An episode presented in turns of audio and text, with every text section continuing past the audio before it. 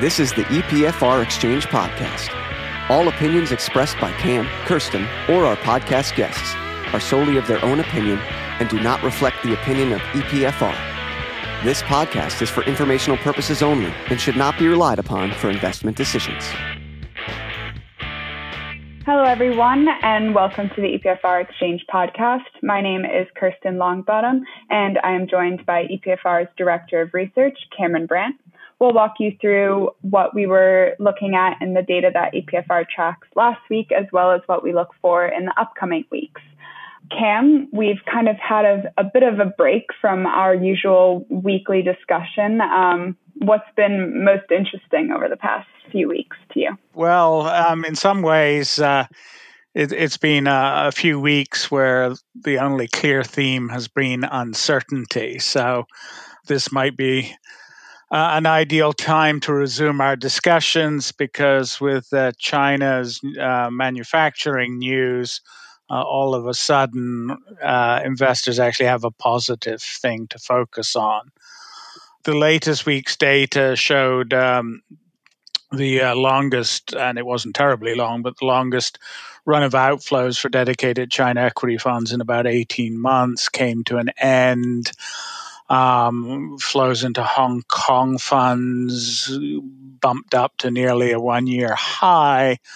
And uh, we saw some some significant activity at the sector level, which actually you might be able to bring us up to speed on. Yeah, definitely. Um, so in terms of sector funds, uh, we did kind of see this the balance between China and U S not moving in the same direction. Um, U S has seen inflows for industrials, infrastructure, and utilities, while um, China sector funds have seen inflows for mainly healthcare and technology. Uh, inflows for China healthcare sector funds climbed to a seventeen-week high of three hundred thirty-six million dollars, and a lot of this was coming pro- from the promising signs of a rebound post Uh, zero COVID policy, while U S healthcare has struggled with outflows in seven of the last nine weeks. Um, we did see China technology sector funds. Um, they've only seen one outflow in the past thirty weeks, and that was during the second week of February. Um, comparatively, U S tech funds have seen only one inflow during the last fourteen weeks, which was the first week of February. Um, tech layoffs have influenced demand here, but the la- labor market still appears strong. Uh, flows this week hit a fifty-one-week high for Hong Kong technology sector funds, and so both Asian markets helped pull that headline number positive. Um, it was the overall group's third inflow in the past four weeks after quite a, a lengthy stretch of outflows. Um, then for industrial sector funds, they also had a pretty healthy week in the final week of February. Um, behind the headline number was a thirteen-week high inflow for U S industrial sector funds, mostly E T F-driven. Um, three funds had aerospace and defense mandates, uh, which relates to our kind of current news going on around the Ukraine and Russia conflict. Um, and then two were construction related as well. I sort of expected to see some interest in silver funds this week, given their industrial applications and, and that in industrial sector funds had such strong inflows. But redemptions for silver funds actually reached a twenty-four-week high. Um, and that was, as you kind of mentioned, U S interest rates were pretty high on the strength of the dollar and had investors kind of questioning the market there. Um, so yeah, that's, that's what we saw for sector funds. The narrative on where U S interest rates will go has certainly changed significantly in a fairly short period of time. And the earlier optimism that uh, the peak was in sight and that uh, the Fed would fairly rapidly uh, switch to an easing bias has been replaced with uh, uh, the uh, peak being uh, probably fifty basis points higher than many were saying uh, during the first month of the year and a much longer plateau uh, than people are, are hoping. Though I uh, should point out that uh, our colleague Winston Chua, who puts out a weekly liquidity report, uh, devoted some of that this week to how rapidly uh, the U S money, money supply is shrinking. Uh, M two has gone down at a pretty dramatic rate recently. Uh, And whether that can certainly set the grounds for a pretty rapid shift from weak growth to recession uh, levels of contraction. Um, so it's all uh, all somewhat up in the air. Um, the the uh, new assumptions on U S interest rates is certainly working in favor of uh, short-term U S Treasury funds. Um, uh, and we're seeing a pretty classical response there where since people can get yield uh, in, in much safer vehicles, um, The, they're moving uh, away from high-yield bond funds uh, and to uh, a lesser extent emerging markets bond funds and into short-term treasury funds. And uh, we saw uh, over seventy billion dollars this week move into U S money market funds. And that's kind of the, the shift for investors rotating away from the riskier asset classes.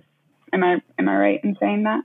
Yes, yes, uh, that's a pretty classical and predictable response. Um, you know, I, I was intrigued by what you mentioned regarding silver, and I believe gold funds also had another week of outflows. Um, it has been in- interesting to me how little flows have have taken Uh, a turn towards the precious metal funds during the, the bouts of uncertainty we saw last year and this. Um, and while obviously the strength of the dollar is an issue there, you know, the level of redemptions we've seen, you know, argues uh, that there is perhaps some sort of deeper shift going on uh, in investor assumptions about uh, the diversification benefits of precious metals. Interesting. So for other emerging markets besides China, um, the interest we've seen over the previous weeks for frontier market equity funds died down slightly, and the lack of interest in Africa with uh, multiple headwinds facing EMEA equity funds continued. Um, and our country allocations data showed a change in the direction of GEM fund manager exposure. Uh, can you touch on the reason for GEM fund managers shifting to South Africa and Turkey exposure um, previously?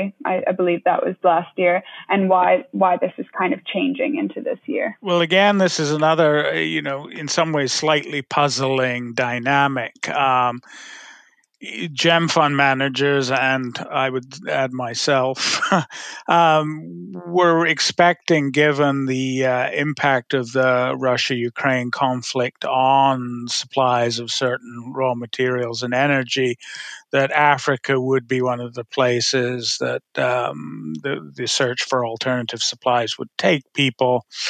Uh, and I, you know, I certainly think the increased allocations to South Africa were sort of part of that. Um, but uh, the uh, for investors, the, that hasn't been sort of uh, a, a theme or a, or a hope that they've pursued with any enthusiasm. Um, You know, and I've heard a number of reasons for it, none of which are completely compelling. There's certainly a feeling that uh, China has done a very good job of of sort of locking uh, African raw material uh, production into their um, supply chains. But um, it's still...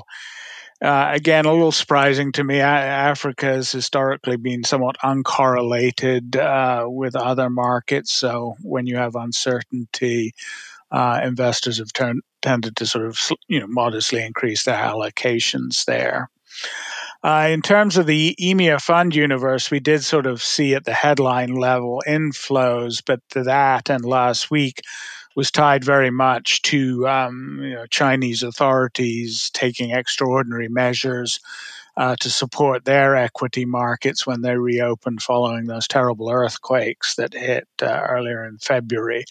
Um, so, um, you know, pension funds and brokerages are being given their marching orders, and we, you know, last week we had a record uh, inflow into uh, Turkey equity funds, but it definitely came with an asterisk attached. Last year, we uh, saw Latin America dedicated funds benefit early from the geopolitical shock of the Ukraine and Russia conflict from an energy and commodity export perspective. And giving uh, Brazil equity funds a lift this week with flows hitting a seventeen-week high was the potential increase in demand by Chinese manufacturer for raw materials. Um, besides the conflict, are political shifts still a, a main influence of investor sentiment in the Latin America slash Brazil region? I think, you know, that's still a headwind that uh, anyone running a Latin America fund is, is facing at the moment, that, uh, you know, the, the sort of uh, top-down climate remains a little hostile to free markets in pretty much every one of the the major countries down there.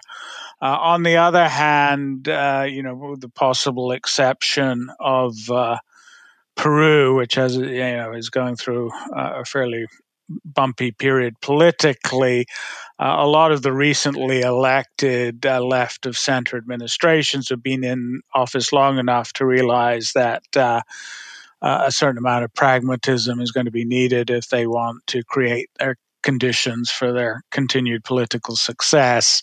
So I do think uh, after a fairly chilly period for that asset class that uh, investors are warming back up to it. Um, they didn't ride the uh, alternatives to Russia and Ukraine wave as strongly as as they probably could uh, if the political landscape hadn't looked as chilly as it did uh, mid-year. Um, but they're in a better place now, and, and with China's economy looking like it will ramp up, uh, certainly by the second half of this year, um, you know, I'm certainly anticipating a, a pickup in flows to, to those fund groups. All right. Well, we'll keep everyone updated as to if that happens or not, and um, as well as uh, keep you posted on on all other kind of fund flow and allocation data that we track. Um, thank you, Cam, for all your insight this week. Good to be back, and we'll uh, uh, charge ahead next week. Sounds good. Thank you. Bye. Thanks for listening to the E P F R Exchange Podcast. For more information, visit E P F R dot com or E P F R dot buzzsprout dot com.